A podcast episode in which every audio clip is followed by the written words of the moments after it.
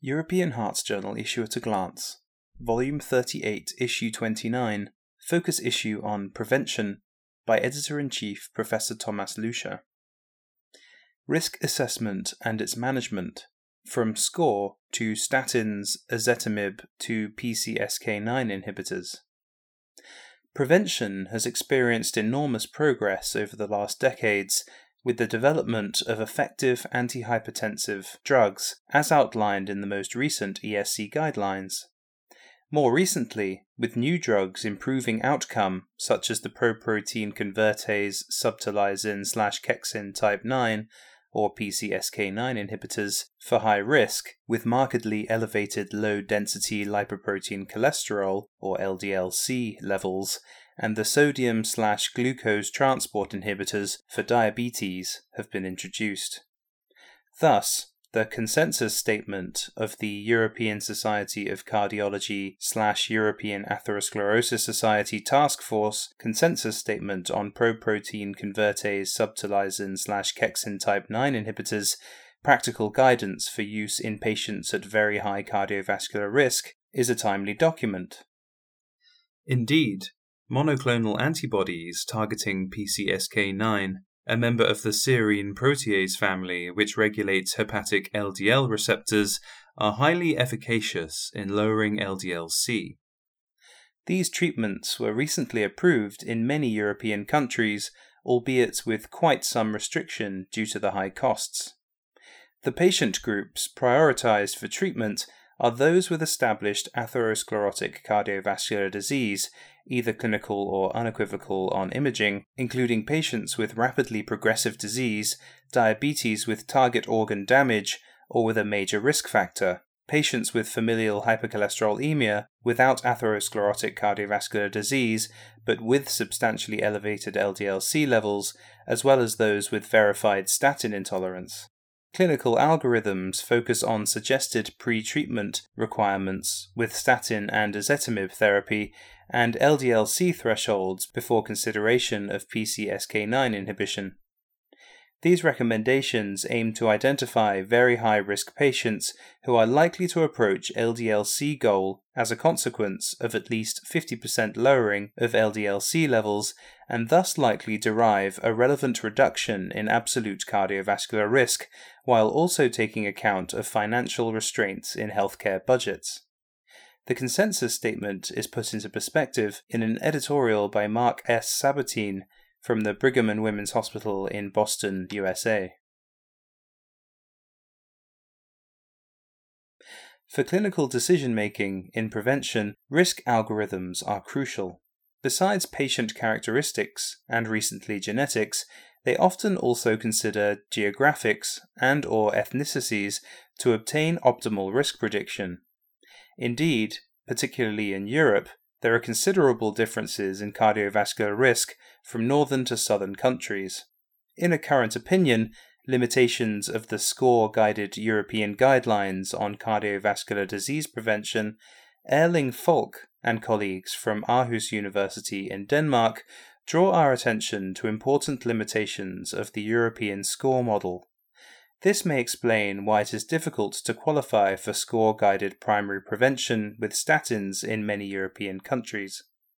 Inherent limitations of the mortality based score model are discussed, including the score prevention paradox, i.e., if a drug can keep patients alive, there is no need to use it in primary prevention. The restricted age range, which is not applicable beyond 65 years, unreliable cross sectional recalibration approach, and too few fatal events to allow for reliable sex specific recalibration of score in target populations. The authors argue that with the conservative position of the 2016 ESC guidelines, score based statin therapy is soon going to be phased out in European countries with low and or declining atherosclerotic risk. New approaches might therefore be needed to guide primary prevention with statins that do not only rely on traditional natural history studies, taking the burden of atherosclerotic events into account, and providing guidance on statin therapy also in the elderly population. Risk based thresholds should be supported by risk benefit and cost effectiveness analyses. In spite of the previously mentioned novel drugs, statins remain the mainstay of cardiovascular prevention. However, even at high dosages, some patients do not reach target levels. In such situations, inhibitor of the Niemann-Pick transporter in the gut by ezetimibe is recommended. Although this concept has been tested successfully in Caucasian and Afro American patients, not much is known about this approach in Japanese patients. In their article LDL cholesterol targeting with pitavastatin plus ezetimibe for patients with acute coronary syndrome and dyslipidemia, the HIJ proper study, a prospective open label randomized trial, Hiroshi Ogawa and colleagues from the Heart Institute of Japan in Tokyo report the results of their clinical trial. The HIJ proper study is a prospective randomized open label trial enrolling 1,734 patients at 19 hospitals in Japan to assess whether aggressive LDL-C lowering over 36 months with standard dose pitavastatin plus ezetimibe reduces cardiovascular events more than standard LDL-C lowering with pitavastatin monotherapy in patients with acute coronary syndrome or ACS and dyslipidemia. Patients were randomized to intensive lowering with a target LDL-C of lower than 1.8 millimoles per liter using pitavastatin plus ezetimibe or pitavastatin monotherapy. Mean follow-up LDL-C was 1.68 millimoles per liter for pitavastatin plus ezetimibe and 2.19 millimoles per liter for pitavastatin monotherapy. Of note, pitavastatin plus ezetimibe did not reduce primary endpoint in comparison with statin monotherapy. However, in ACS patients with higher cholesterol absorption, represented by elevated pretreatment sitosterol, was associated with significantly lower incidence of the primary endpoint in the statin plus ezetimibe group with a hazard ratio of 0.71. Thus, although in ACS patients intensive lowering with standard pitavastatin plus ezetimibe showed no benefit over standard pitavastatin alone, statin plus ezetimibe may be particularly effective in patients with higher cholesterol absorption. These interesting findings are further discussed in a thoughtful editorial by Karin Humphries from the University of British Columbia in Vancouver, Canada. Several vitamins have been considered in prevention, with largely neutral results. Although vitamin C and E prove to be non effective, low 25 hydroxyvitamin D levels, for instance in heart failure, are associated with a non-linear increase in mortality risk and might require substitution therapy. This question is addressed in a first article entitled Effect of Vitamin D on All Cause Mortality in Heart Failure, EVITA, a three year randomized clinical trial with 4,000 IU vitamin D daily, by Armin Zittermann and colleagues from the Heart Center North Rhine Westphalia in Bad Oeynhausen, Germany. They examined whether oral vitamin D supplementation reduces mortality in advanced heart failure. 400 patients with 25 hydroxyvitamin D levels below 70 nanomoles per liter were randomized to receive 4000 IU vitamin D daily or matching placebo for three years. The primary endpoint was all cause mortality and secondary outcomes hospitalization resuscitation, mechanical circulatory support, high urgent listing for or undergoing heart transplantation, and hypercalcemia.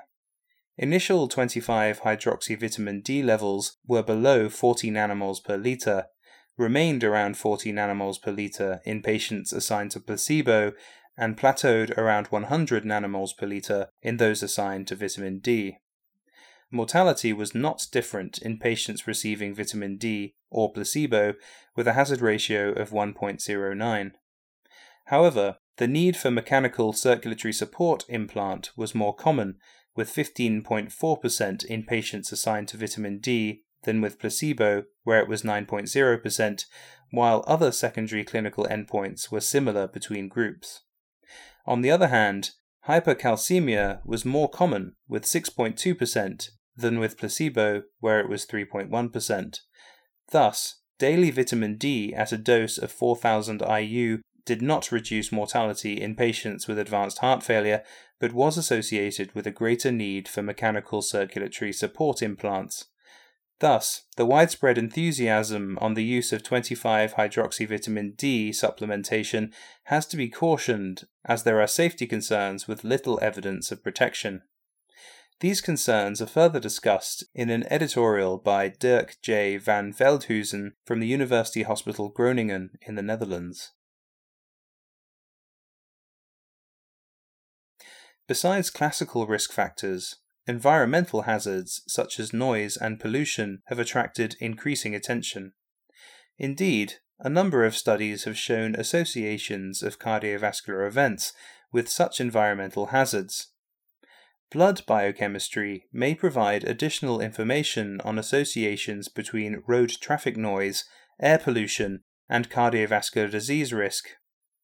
Yutong Cai and colleagues from Imperial College London in the UK address this issue by analysing two large European cohorts, i.e., Hunt 3 and Lifelines, in their manuscript Long Term Exposure to Road Traffic Noise, Ambient Air Pollution, and Cardiovascular Risk Factors in the Hunt and Lifelines cohorts. Pooling both cohorts, an interquartile range higher daytime noise of 5.1 decibels was associated with 1.1% higher high sensitivity C reactive protein, 0.7% higher triglycerides, and 0.5% higher high density lipoprotein cholesterol, or HDLC. Only the association with HDLC was robust to adjustment for air pollution. An interquartile range higher particles with a diameter of 10 microns, i.e., PM10, of 2.0 micrograms per meter cubed, or NO2 of 7.4 micrograms per meter cubed, was associated with higher triglycerides of 1.9% and 2.2% respectively, independent of adjustment for noise. Additionally, for NO2, a significant association with high sensitivity C reactive protein of 1.9% was seen. In lifelines, an interquartile range higher noise of 4.2 decibels and PM10 2.4 micrograms per meter cubed was associated with 0.2% and 0.6% higher fasting glucose, respectively, with both remaining robust to adjustment for air or noise pollution. Thus, it appears that long term exposure to road traffic noise and ambient air pollution are associated with small but significant changes in cardiovascular risk factors, which, at the population levels, may increase cardiometabolic risk. These novel findings are accompanied by a thoughtful editorial by Thomas Münzel from the Johannes Gutenberg Universität in Mainz, Germany. Most patients suffer from so called essential or primary hypertension, i.e., elevated blood pressure with no known cause, such as renal disease or endocrine disorders. Accordingly, the former are treated with drugs rather than interventions or operations. It is well known that hypertension runs in families. Indeed, parental hypertension is known to predict high blood pressure in children, However, the extent to which risk for hypertension is conferred across multiple generations, notwithstanding the impact of environmental factors, is unclear. Teemu Niiranen and colleagues from the Boston University in Framingham, USA, evaluated in their study risk for hypertension crosses generations in the community, a multi generational cohort study the degree to which the risk of hypertension extends across multiple generations of individuals in the community. To that end, they studied three generations of Framingham Heart Study participants spanning five decades. The first generation, with 1,809 subjects, the second generation, with 2,631 subjects, and the third generation, with 3,608 individuals. To capture a more precise estimate of conferable risk, they defined early onset hypertension below the age of 55 years as the primary exposure. In multinomial logistic regression models, the risk for hypertension in the third generation was conferred simultaneously by presence of early onset hypertension in parents with an odds ratio of 2.10 as well as in grandparents with one of 1.33. Thus, early onset hypertension in grandparents raises the risk for hypertension in grandchildren even after adjusting for early onset hypertension in parents and lifestyle factors, suggesting a substantial familial predisposition for hypertension. These impressive results are put into clinical context in an editorial by Stefano Masi from University College London in the UK. The editors hope that this issue of the European Hearts Journal will find the interest of its readers.